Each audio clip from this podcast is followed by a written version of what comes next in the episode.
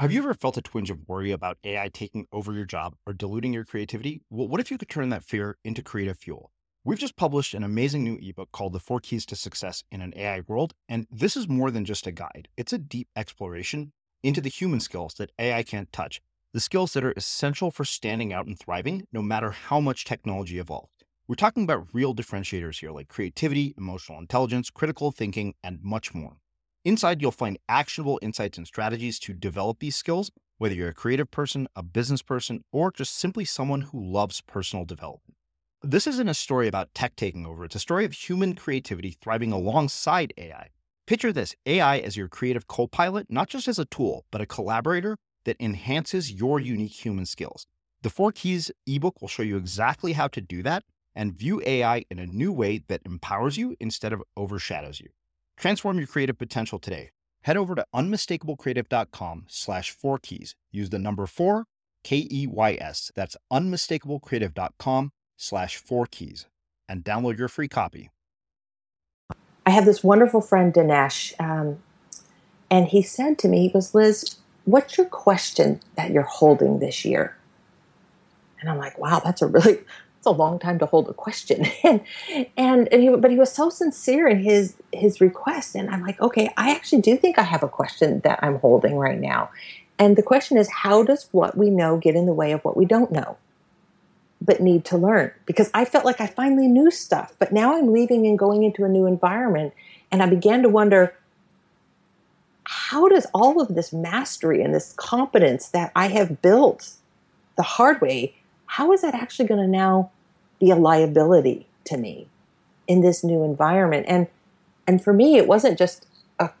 I could see it wasn't just a question for me. You know, we're living in fast times, and you know, technology is is causing our our business cycles to spin so fast that often we don't even face the same problem twice.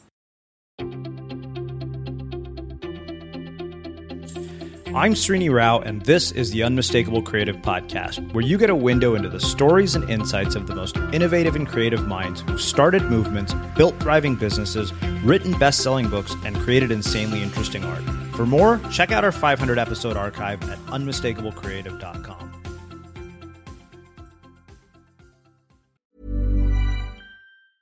When you're ready to pop the question, the last thing you want to do is second guess the ring at Bluenile.com, you can design a one of a kind ring with the ease and convenience of shopping online. Choose your diamond and setting. When you find the one, you'll get it delivered right to your door. Go to Bluenile.com and use promo code LISTEN to get $50 off your purchase of $500 or more. That's code LISTEN at Bluenile.com for $50 off your purchase.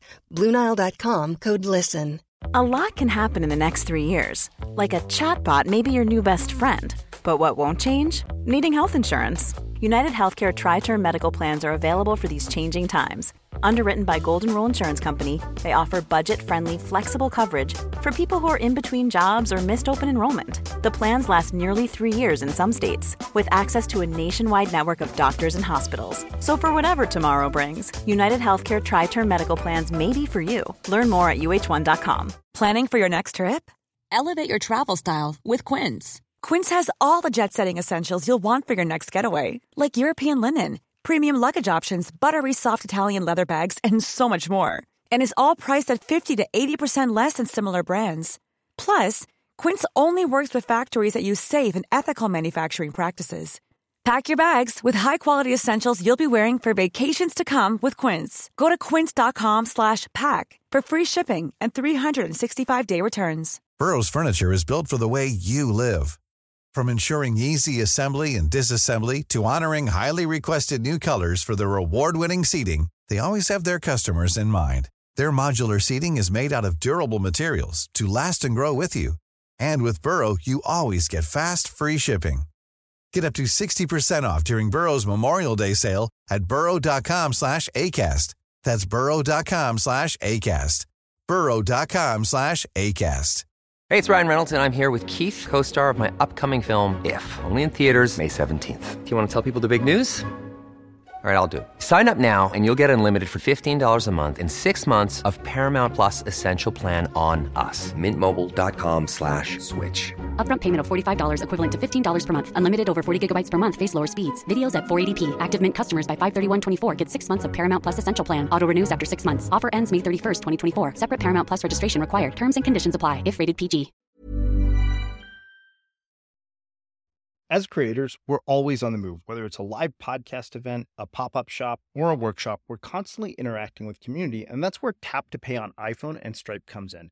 Imagine this you're at a live event, a listener loves your merch, or a participant wants to sign up for your course on the spot. With Tap to Pay on iPhone and Stripe, you can accept their payments right there and then, right from your iPhone, so there's no extra hardware or no delays.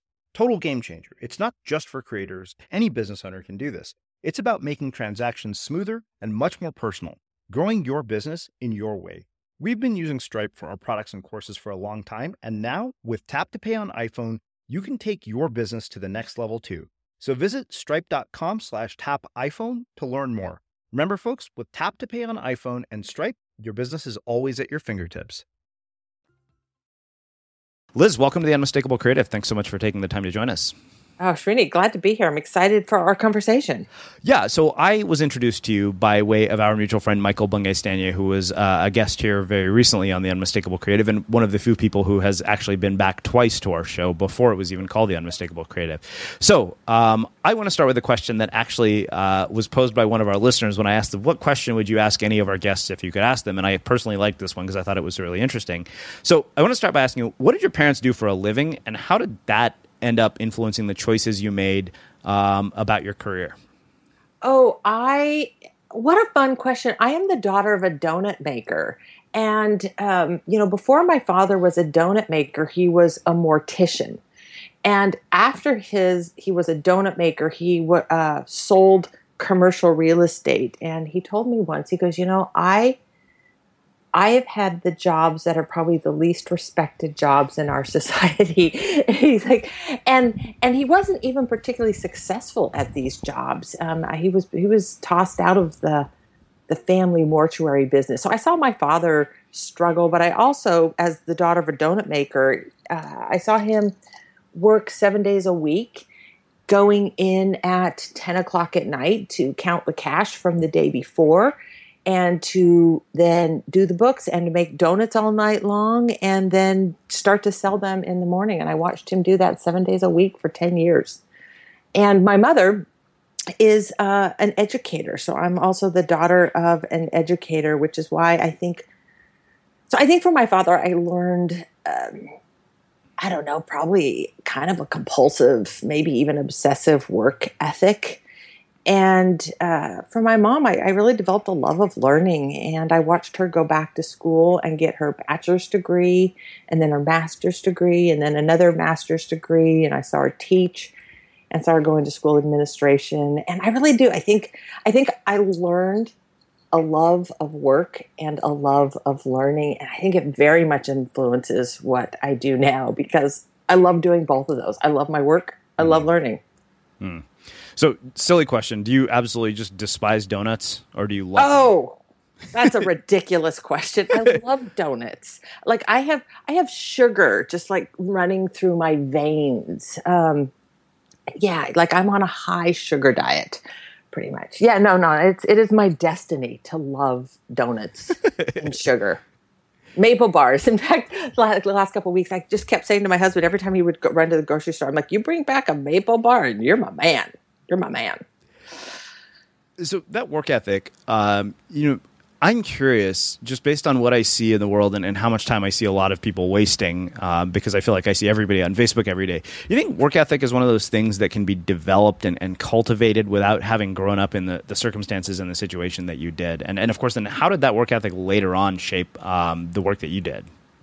Well, you know, I hope it can be cultivated because I've got four kids and, you know, they're kind of in these early teen to early young adult years and they're lazy you know they're as lazy as can be and, and i hope that it is cultivated and you know and they're not they're not probably any lazier than any other teenager but you know i think i learned a work ethic because i had to work i, I, I didn't have parents with a lot of resources. Um, you know, I remember when my, my, my dad sat me down my senior year in high school and he said something to the effect of, well, you know, we can afford to send you to college, but we're not going to. You know, you're going to have to pay for that yourself. Now, I don't know that they could actually afford to send me to college, but, you know, I had to figure out how to get myself through a bachelor's degree and a master's degree.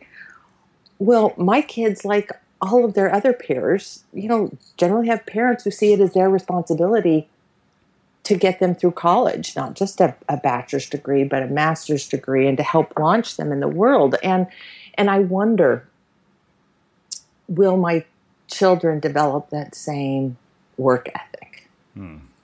I mean, if you look at the macro data on this, it, it's fairly bleak. You know, you look at um, generational, like immigrant work ethic, children of immigrant, grandchildren of immigrant, and you can see that there are definitely generational differences on this. But you know, I I, I don't have I don't want to miss misspeak at all. I don't have an amazing work ethic. I'm not, you know, probably any harder worker working than anyone else.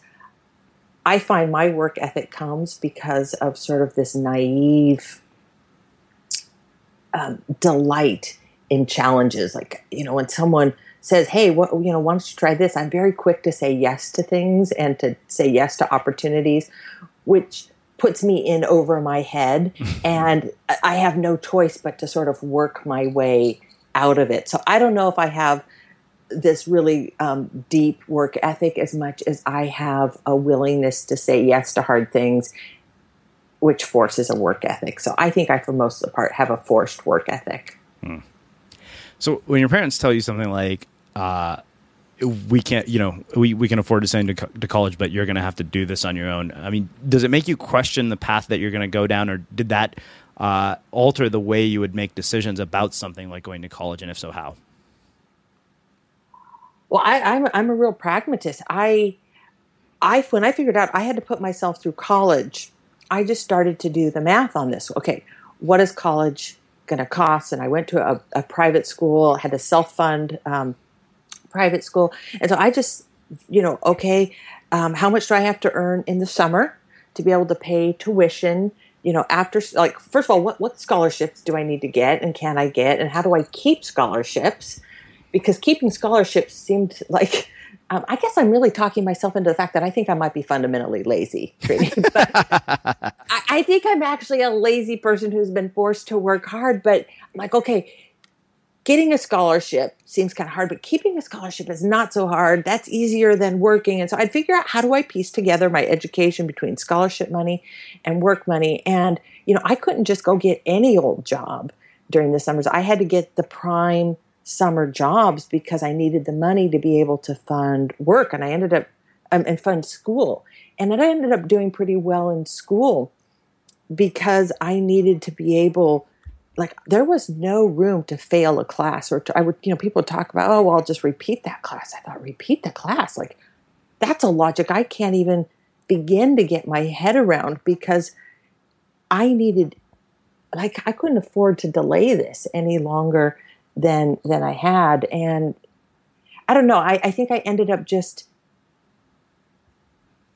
I don't know if it's doing well or taking the right kind of jobs, but it was all very practical because I had to I had to to pave that road myself. Um,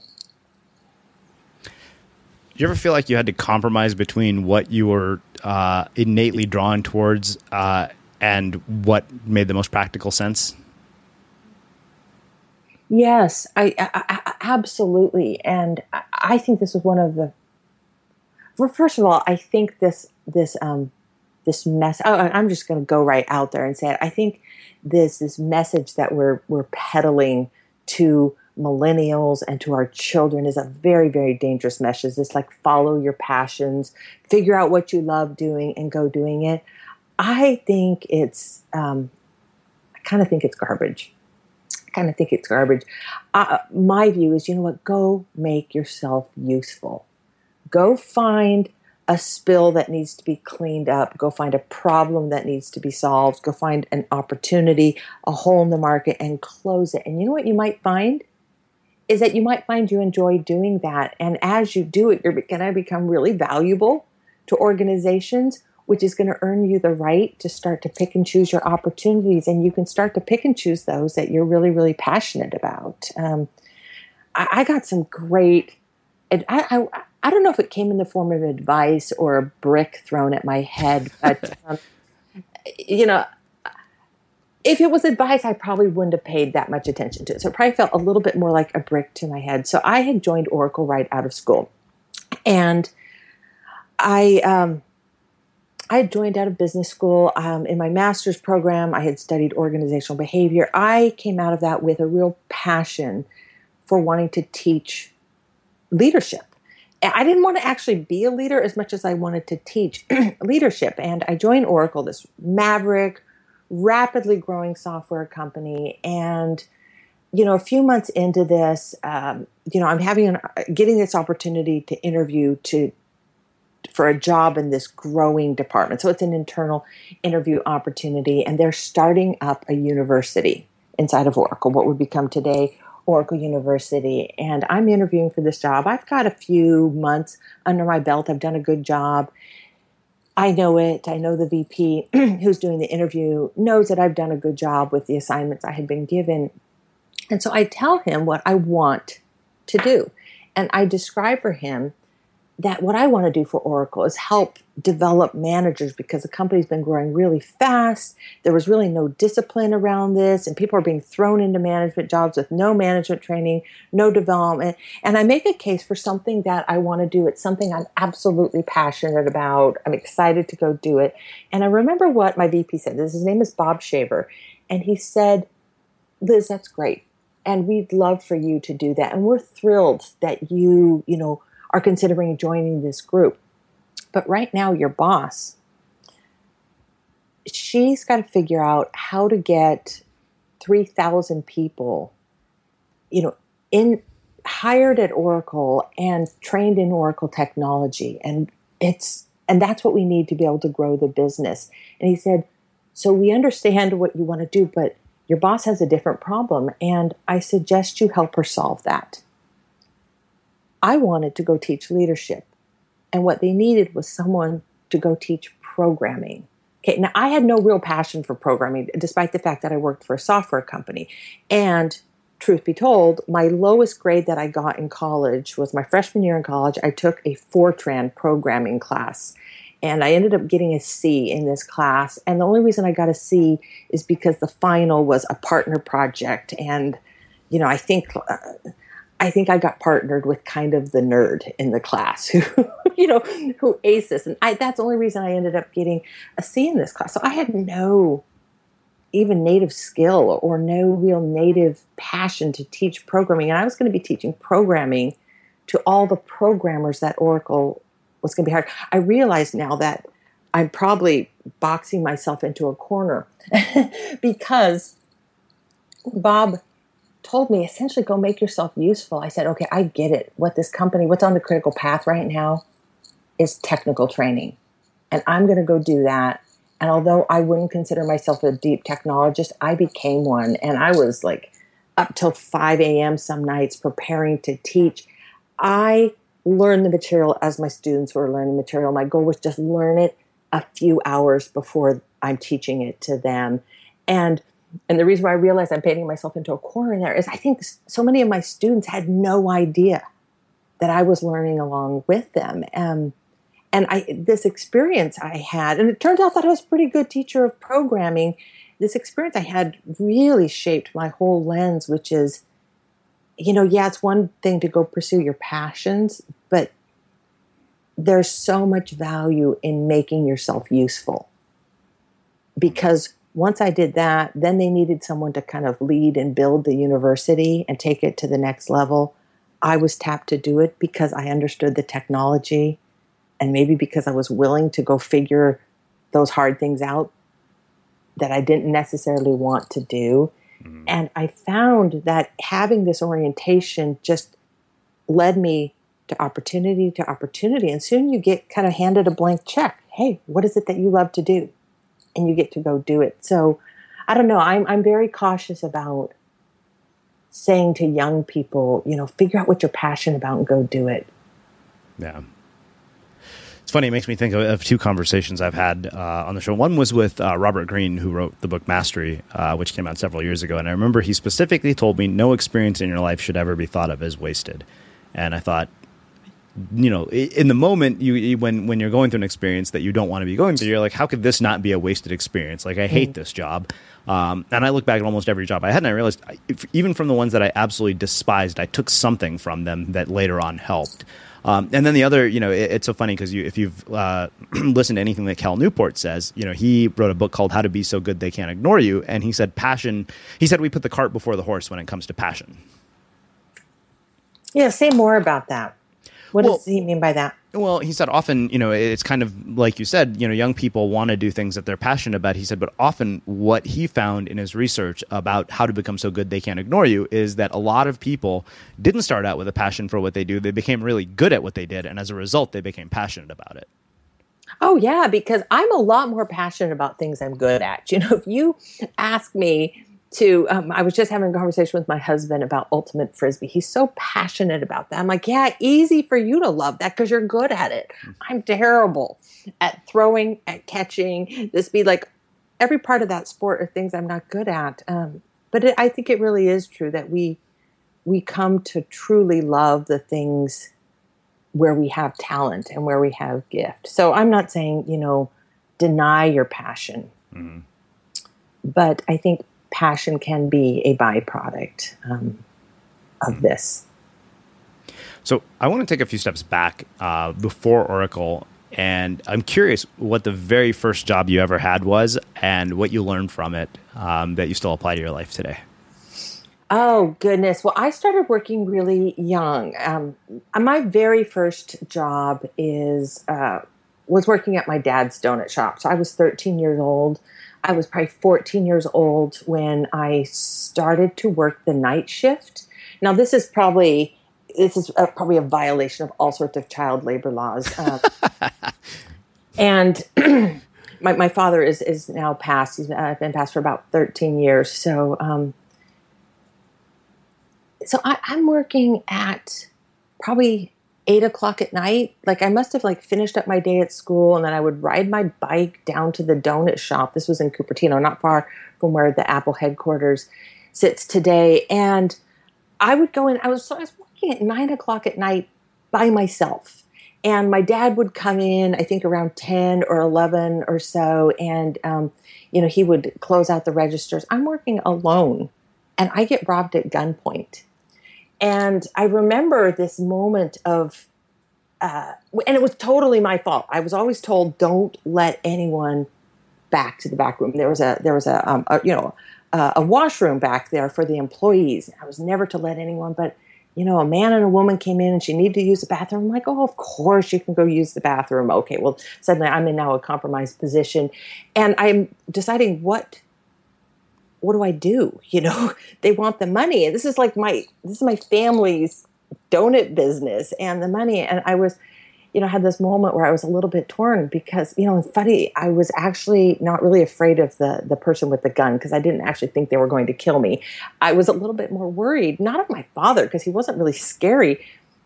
Uh, I was I hated the idea of going home and saying, by the way, the money that you've earned for the day is gone uh, but uh, you know, very quickly I came to some a practical sense of just hand them the money, and I did. And then I called my father, and of course he told me I did, I did the right thing. But you know, I think from that experience, I learned that you know what, sometimes you just don't put up a fight. You just like do the thing that's going to be expedient, get it done. That was that was probably my first job, but the first job like outside of, of the family business was. Um, I, I, I, it blows me away that someone actually gave me this job. So I'm now 16 years old, and um, I one of my hobbies was sewing. I love to sew. I love to create. I love to design. I'd been sewing since I was a little girl, and it turned out down at the mall in San Jose, California, at the Westgate Mall,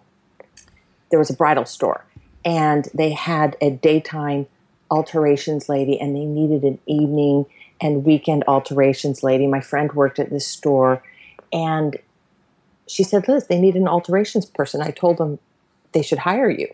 And they hired me. So this bridal store hired a 16 year old girl to alter the wedding gowns and the bridesmaids' dresses for the brides. I look back and I think, what bride in her right mind would do this? And I'll tell you one of the things I learned from from this job. I learned how to recover when you screw stuff up. Um, there was this one bride, Kathy. She had um, fallen in love with this size 12 um, sample wedding dress. So we couldn't order it in a smaller size, um, but she was a size six. So I had to completely deconstruct the size 12 dress, put it down to a size six. She came in for a fitting. It fit beautifully. Like she and I are cheering for this work that I had done. She's like hugging me, thanking me.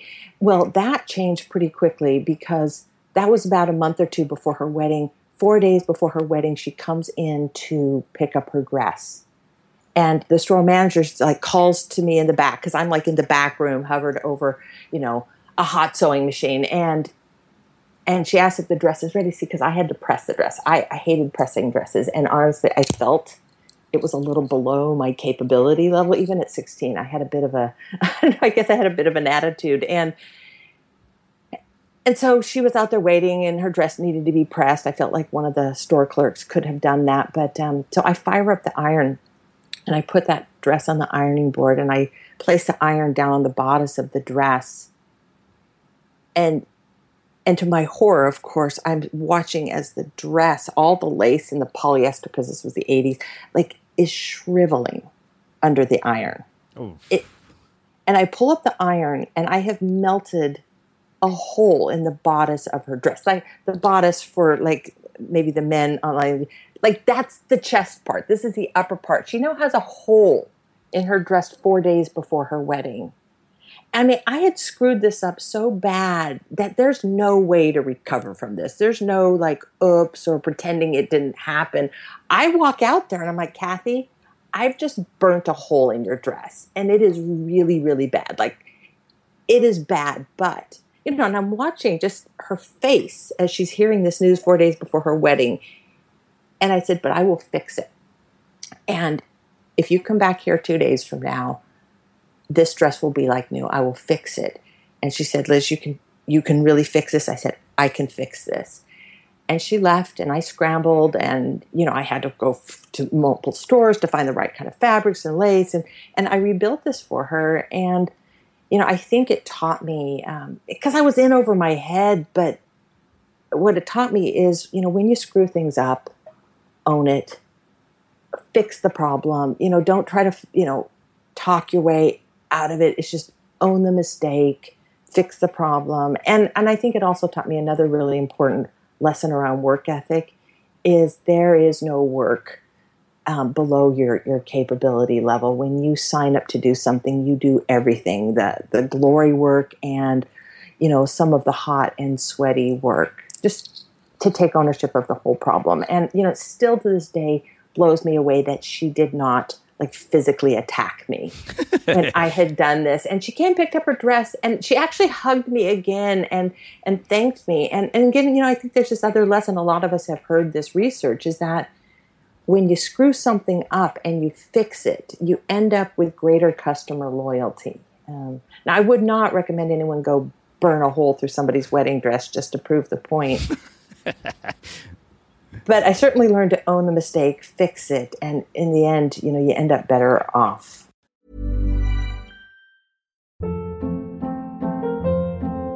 Hold up. What was that? Boring. No flavor. That was as bad as those leftovers you ate all week. Keke Palmer here, and it's time to say hello to something fresh and guilt-free. Hello Fresh. Jazz up dinner with pecan-crusted chicken or garlic butter shrimp scampi. Now that's music to my mouth. Hello Fresh. Let's get this dinner party started. Discover all the delicious possibilities at HelloFresh.com. A lot can happen in the next three years. Like a chatbot may be your new best friend. But what won't change? Needing health insurance. United Healthcare Tri Term Medical Plans are available for these changing times Underwritten by Golden Rule Insurance Company, they offer budget-friendly, flexible coverage for people who are in between jobs or missed open enrollment. The plans last nearly three years in some states, with access to a nationwide network of doctors and hospitals. So for whatever tomorrow brings, United Healthcare Tri-Term Medical Plans may be for you. Learn more at uh1.com. Hey, it's Ryan Reynolds, and I'm here with Keith, co-star of my upcoming film, If, only in theaters May 17th. Do you want to tell people the big news?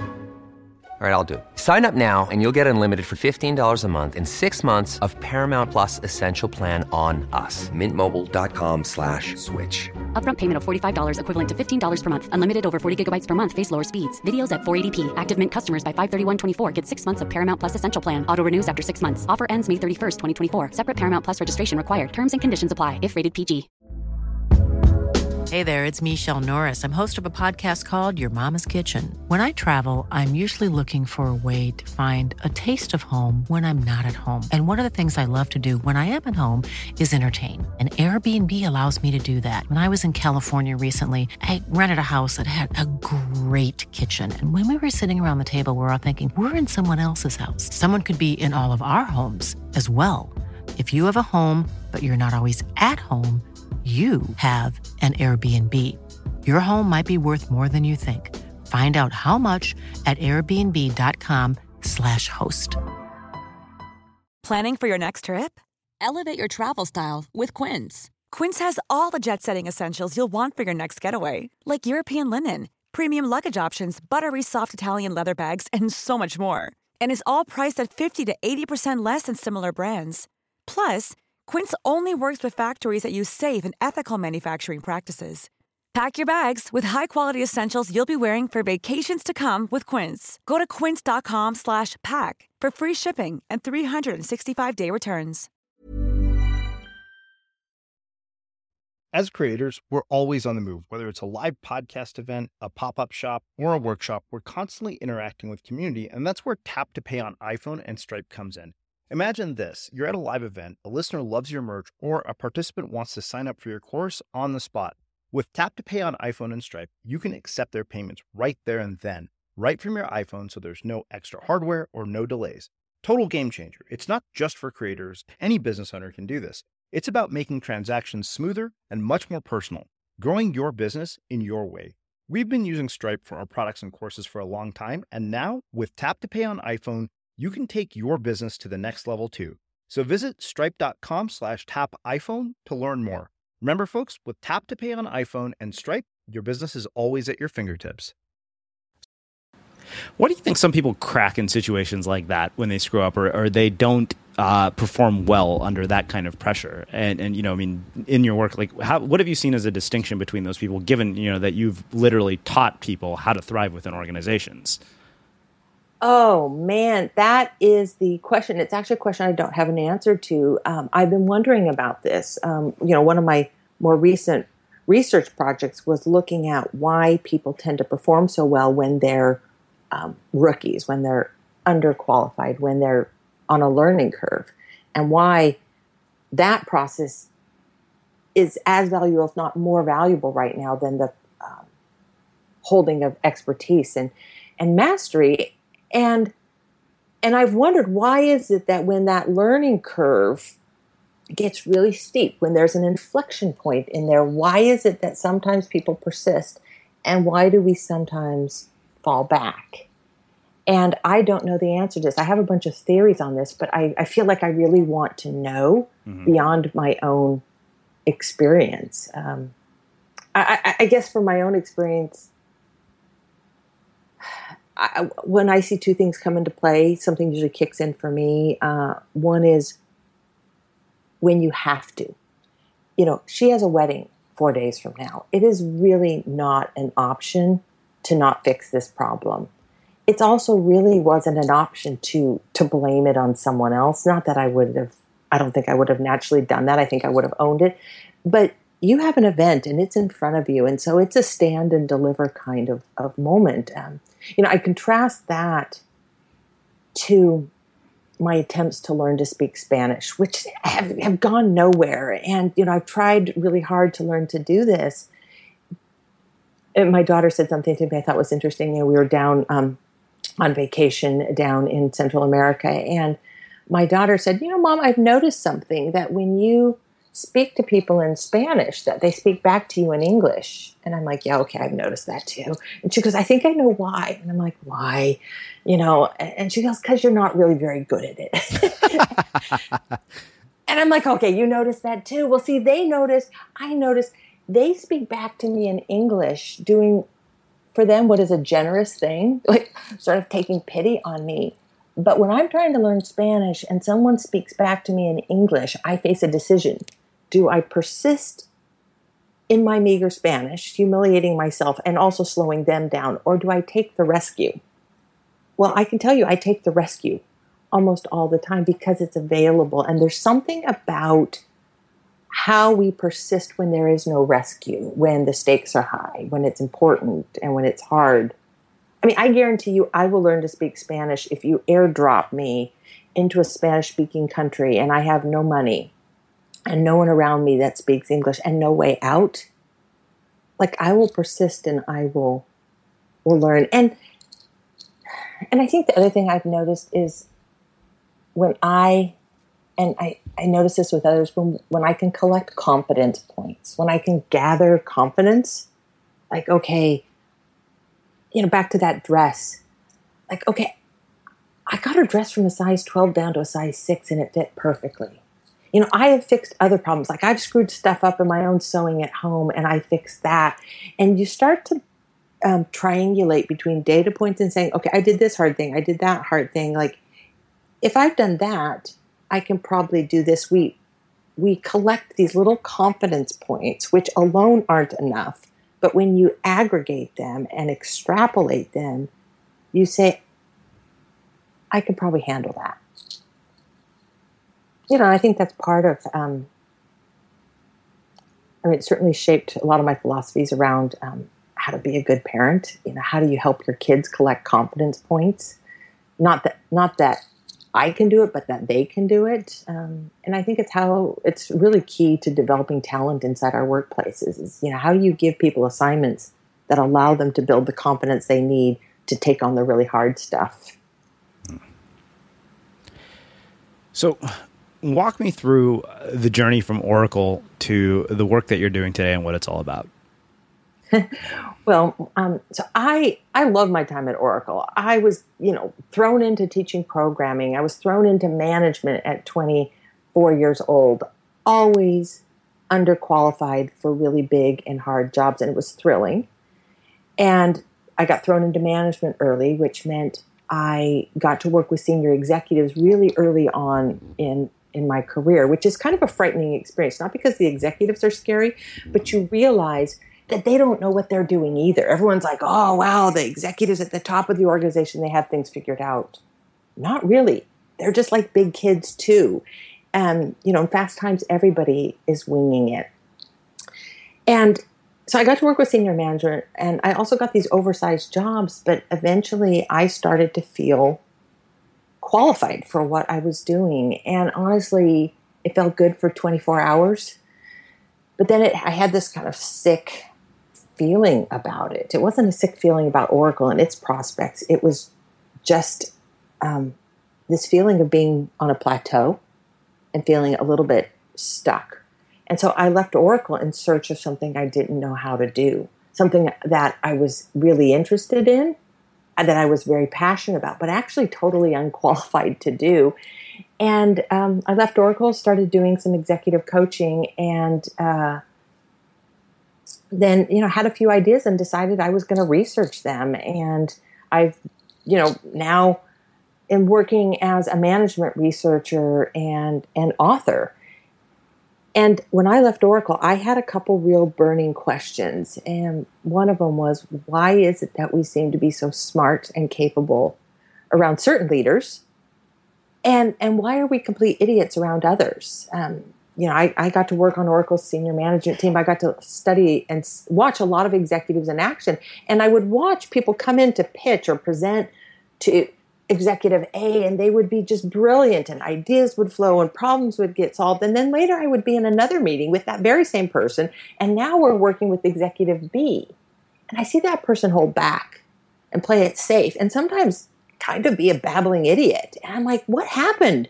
because I know that person. I know that person is brilliant. And why are they brilliant around person A, but kind of dumb around person B? And it was a question that lingered for me. And I ended up coaching a lot of really smart executives, many of whom shut down ideas and capability in others. And um, so I started working on this idea of leader as diminisher versus leader as as multiplier. That was my first research project, and and actually I I started working on it because there was a need. I was coaching an executive who was struggling this, and I needed to find answers to it. So I was like, well, nobody's done this research, nobody's written about this, somebody needs to do this. So I guess I'll make myself useful here. And that became the book Multipliers, and uh, and then later I I wrote another derivative of that called the multiplier effect, which was really looking at this dynamic in our school systems, where unfortunately this diminishing effect goes deeper. Mm. Uh, and and that was one big question I, I, I left with, and then I had another question. It was a very personal question. As you know, I left Oracle, a job where I'm comfortable, where I'm the boss, and I leave, you know, to a job where I'm an underdog at best. And I have this wonderful friend, Dinesh, um, and he said to me, he goes, Liz, what's your question that you're holding this year? And I'm like, wow, that's a really, it's a long time to hold a question. and, and, and he, but he was so sincere in his, his request. And I'm like, okay, I actually do think I have a question that I'm holding right now. And the question is, how does what we know get in the way of what we don't know? but need to learn because I felt like I finally knew stuff. But now I'm leaving and going into a new environment. And I began to wonder how does all of this mastery and this competence that I have built the hard way, how is that actually going to now be a liability to me in this new environment? And and for me, it wasn't just a I could see it wasn't just a question for me. You know, we're living in fast times and you know technology is is causing our our business cycles to spin so fast that often we don't even face the same problem twice. You know, there's not a lot of opportunity for reuse. And, you know, we're working in an environment where what we know isn't nearly as as important as how fast we learn. And it was this question that that prompted me to do this research. In fact, I was meeting with my um, publisher at HarperCollins who had published um, multipliers, and we were talking about an idea for next book. But you know, I was on a rant about this idea about how what we know gets in the way of what we don't know. My publisher said, "Liz, that's your that's your next book." I'm like, "Oh no, that's just my rant. That is a question that I can't seem to let go of." And she's like, "Oh no, it's your next book." mm-hmm. And so that really what um, prompted me to do the kind of research I'm doing. I'm doing now. Hmm.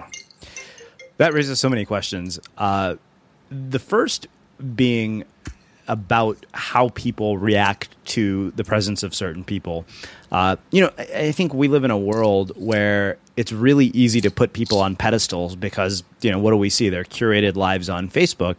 And I, I think it tends to alter our behavior and, and who we actually are when we're around those people. So before we get into how those people alter their behavior, I'm curious how we can alter our behavior for better outcomes and not put people on those pedestals because I mean you said you know you were in a lot of places you, you felt like you were in a position um, where you were all all the people above you were were more qualified but you're still able to kind of hold your own with them and, and I'm curious how that happens for people in their lives. Does that make sense? Yeah, like how do you figure out that they're just normal people exactly. like you? Yeah, there you go. Oh, um, you know, I had this I'm trying to figure out how I really figured that out. I don't know what the what the on ramp to that looked like, but I'll tell you a conversation I had that really changed how I saw senior leaders. Uh, well, you know, first is I think need to go into some of these the management committee meetings, and you think they're talking about you know really important strategy, and and they're arguing over you know should we have Diet Coke or Diet Pepsi in, in the refrigerators. And you're like, oh, okay, you know, there's some pedestrian parts of their world as well. But I had this conversation with, um, I was working on a program. Um, I'm running the university, and one of the things we're doing is we're doing developing our executives, and we're putting some programs together to develop our executives. This is back in the mid 90s, the internet has really changed the competitive landscape for software companies. We're well positioned for this, but we want to make sure all of our executives understand Oracle strategy and can talk about it to their teams and kind of teach that down to their organization. We we come up with this idea that we're going to bring them in 30 at a time from around the world. 30 at a time, teach them the strategy. Our senior executives would would sort of teach them the strategy. My team and I would help them build leadership. We'd kind of pat them on the butt, send them back out on the field to go execute the strategy. And the feedback after the first session wasn't particularly good. They said, you know what, program was great, but honestly, this strategy, it's not particularly compelling. And it's not clear to us. And we're like, oh, okay, so what should we do? We so we rearranged the slides, you know, in the PowerPoint deck and said, okay, that's probably better. And then we held session two to very similar feedback, and we held session three to the same kind of feedback. I am now meeting with the president the chief technology officer and the chief financial officer, Jeff Henley, who was um, my boss at the time. And I'm going through the feedback with them because I want to make sure they understand that what people are saying is that the strategy just isn't there. We're not seeing it. I go through the feedback and they become noticeably quiet. And so I, I, think they don't quite get it. So I just go through that feedback one more time to make sure they understand it. And that's when Jeff, he just like you could see, he starts to get really agitated. And he said to me, he goes, Liz, you can stop beating us up. And I was like, wow, well, you know, I'm thinking that was a little bit fun, actually. Um, you know, getting to beat up your boss and the other, you know, C level executives. And he said, you can stop beating us up because we understand that there's a problem. The issue is here is that we don't know how to do this and I am in this kind of split second or two that I have to process what he's telling me. I'm thinking, what exactly is he saying? Is he saying we don't know how to develop leaders? I'm not so worried about that. My team and I kind of know how to do that. Is he saying we don't know how to communicate the strategy? I'm like, okay, I'm getting a little bit worried about that because that's kind of the job of the guys at the top. Mm-hmm.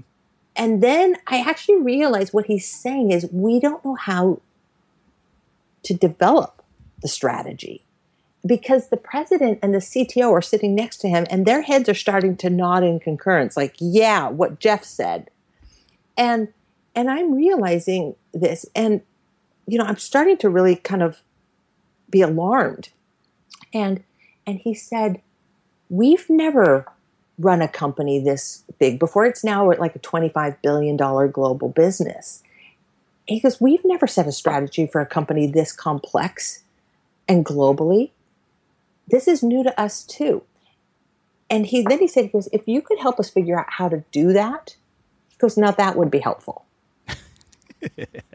and it it forever changed my perspective on senior leaders uh, because it, like if you are leading in a growth environment every single day you're underqualified for your job you know we look at founders and CEOs, you know, it might be obvious with people like Mark Zuckerberg at Facebook, like, okay, yeah, we get that he started Facebook when he was in college and then dropped out, and that every day he's got a job bigger than who he was yesterday. And one of the things that's so brilliant about Mark is that he has put himself on a very purposeful learning path to be able to handle that kind of job and that kind of growth. But, you know, you look around at senior leaders and and I guess what I wish everyone could see is that they're figuring it out and every day is new for them too. Even if you're not in a growth company, right now our environment is changing so fast that even the people on the top, the people who are supposed to have the answers, they don't have answers. You know, at best, they have intelligent questions. Now, there's a lot of leaders who haven't figured that out themselves, and so they're still trying to lead by knowing it all and having the answers. And that's what I think creates this incredibly diminishing effect. You know, I think when, when leaders end up operating as multipliers and really bringing out the best in the people around them, they've figured out that it's okay to do what Jeff Henley said to me that day, which is, hey, this is new to us too. You know, if you could help me figure this out, like Liz, that would be useful. And, you know, you can imagine what I did because I'm a sucker for make yourself useful. So I'm like, okay, well, let me get a tutor in for these guys. And we brought in this really prominent management thinker, CK Prahalad. He helped us rethink the strategy and re architect it. Incidentally, we built it around a set of questions, not a set of knowns.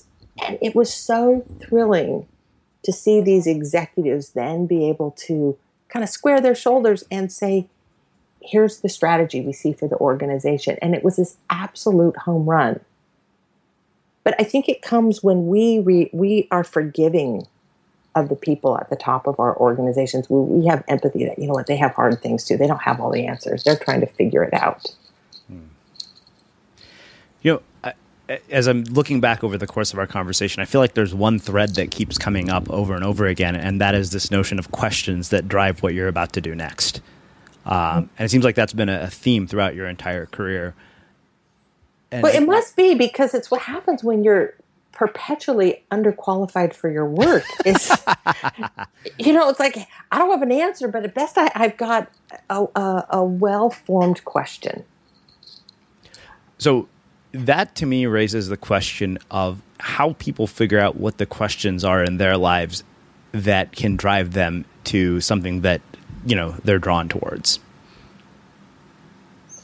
Oh, so what makes a well-formed question? You know, there's a, a little litmus test I use because I'm often teaching executives how, you know, and managers how do you ask really good questions, and I think there's a whole value ladder to this. Um, but there's a simple rule I use, which is if you're asking a question that you know the answer to, it's not a good question um, you know, a good question is one that you really don't have an answer to. You've got to puzzle over. You've got to do the work uh, behind. I think a good question is one that makes you feel uncomfortable. Hmm. I think a good question is one that you can't get rid of. Uh, I have a I have a little shopping rule, like my own personal shopping rule, as to like what do I buy for myself, and particularly when the price tag gets a little bit high, and particularly when it involves totally unnecessary things like art or something. And my rule is is you know you kind of walk away from stuff unless you never come back and then you just you get it you know if you're in a market in you know marrakesh you just you got to seize the opportunity but if you see something that speaks to you you know walk away and if it's still speaking to you two weeks later like you hunt that thing down and you acquire it like a piece of art. And so I try to like get distance from something and say, okay, is it still calling me? You know, am I still drawn to that statue or that piece of art? And if it is, return to it. And I go back to what my friend Dinesh uh, Chandra, you know, uh, taught me is what's the question that you're holding for a long period of time? It has to be something that you keep being drawn back to. And I don't think it has to be profound. I think it just has to be interesting to you. Hmm.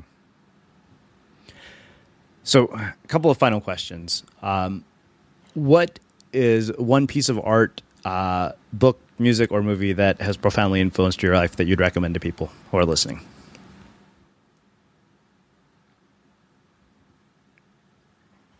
Oh, well, um, well, there is a piece of art in Italy that I obsessed over like eight years in trying to. I'm not talking. I should be careful. I'm not talking about like museum collector pieces with like lots of commas in it. Just certain art that speaks to me. But a movie.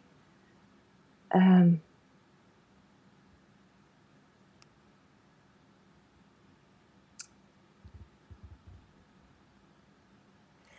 a movie, art, or book. All three are fair game. Ah, this is this is a big, broad playing field. Yeah. You know, the movie Shawshank Redemption mm-hmm. has always grabbed me. Um, you know, it's been a long favorite of mine, as is Life is Beautiful, as one of my favorites as well. Um, and I love movies where you get a chance to really look at um, hardship, struggle, but that there's a story of redemption or finding light in darkness. Um, you know, it's one of the reasons why I like Life is Beautiful. Some people hate this movie. Um, you know, it's an Italian comedy about the Holocaust, um, mm-hmm. which you know is not really a recipe for a great movie. People are like, "What?"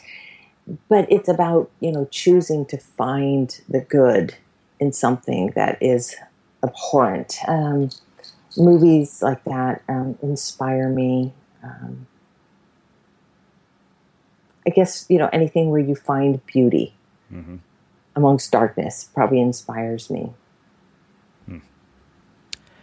So I have one last question for you, which is how we finish uh, all of our interviews at the Unmistakable Creative. What do you think it is that makes somebody or something unmistakable? Tell me what you mean by unmistakable. Okay, so I define unmistakable because when you write a book called Unmistakable, you're required to define it. Um, yeah, you got to figure that out. I define it as something so distinctive that nobody else could have done but you. Okay, now give me the question again. What do you think it is that makes somebody or something unmistakable? I think it's authenticity. You know, there is something so incredibly powerful about people who are comfortable with themselves. You know, I think the most powerful people in the world aren't people who wield influence, it's that people who are willing to speak truth because they know their own truth. Um, you know, when we become, when we stop pretending to be someone else, when we stop playing roles, you know, uh, in other people's plays, and we start just owning like who we are. I'm the daughter of a donut maker, you know, and and we're comfortable with how we look, how we feel, with our gender, with other people's gender when we just become really, really comfortable with with truth and reality, I think it emboldens us. And you can see people who are pretending and and, and they end up um, working in very inauthentic and false ways. And man, I don't know about you, but I can smell it.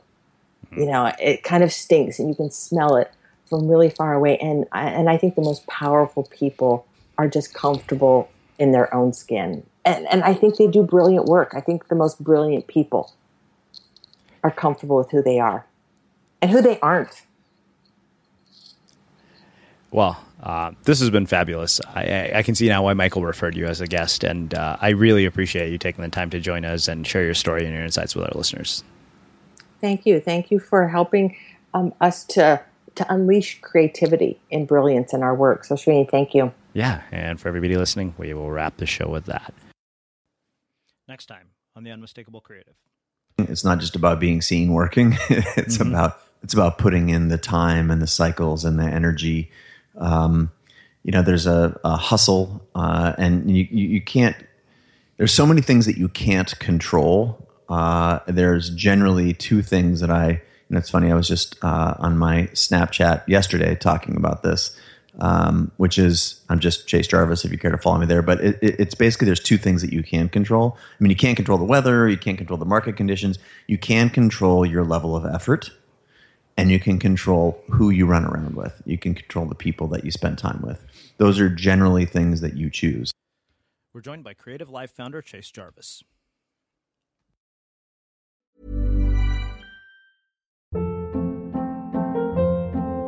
Hold up. What was that? Boring. No flavor. That was as bad as those leftovers you ate all week. Keke Palmer here, and it's time to say hello to something fresh and guilt-free. Hello Fresh. Jazz up dinner with pecan-crusted chicken or garlic butter shrimp scampi. Now that's music to my mouth. Hello Fresh. Let's get this dinner party started. Discover all the delicious possibilities at hellofresh.com.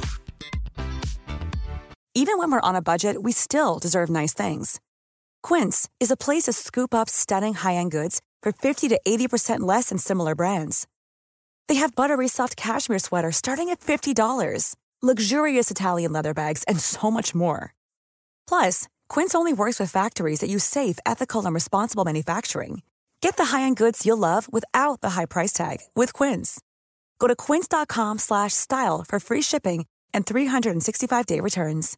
Imagine the softest sheets you've ever felt. Now imagine them getting even softer over time That's what you'll feel with Boll and Branch's organic cotton sheets. In a recent customer survey, 96% replied that Boll and Branch sheets get softer with every wash. Start getting your best night's sleep in these sheets that get softer and softer for years to come. Try their sheets with a 30-night guarantee. Plus, get 15% off your first order at bollandbranch.com. Code BUTTERY. Exclusions apply. See site for details. Mom deserves the best, and there's no better place to shop for Mother's Day than Whole Foods Market. They're your destination for unbeatable savings, from premium gifts to show-stopping flowers and irresistible desserts. Start by saving 33% with Prime on all body care and candles. Then get a 15-stem bunch of tulips for just $9.99 each with Prime. Round out Mom's menu with festive rosé, irresistible berry chantilly cake, and more special treats. Come celebrate Mother's Day at Whole Foods Market. Have you ever felt a twinge of worry about AI taking over your job or diluting your creativity? Well, what if you could turn that fear into creative fuel? We've just published an amazing new ebook called The Four Keys to Success in an AI World. And this is more than just a guide, it's a deep exploration into the human skills that AI can't touch, the skills that are essential for standing out and thriving, no matter how much technology evolves. We're talking about real differentiators here like creativity, emotional intelligence, critical thinking, and much more. Inside, you'll find actionable insights and strategies to develop these skills, whether you're a creative person, a business person, or just simply someone who loves personal development. This isn't a story about tech taking over, it's a story of human creativity thriving alongside AI. Picture this AI as your creative co pilot, not just as a tool, but a collaborator that enhances your unique human skills. The Four Keys ebook will show you exactly how to do that and view AI in a new way that empowers you instead of overshadows you. Transform your creative potential today.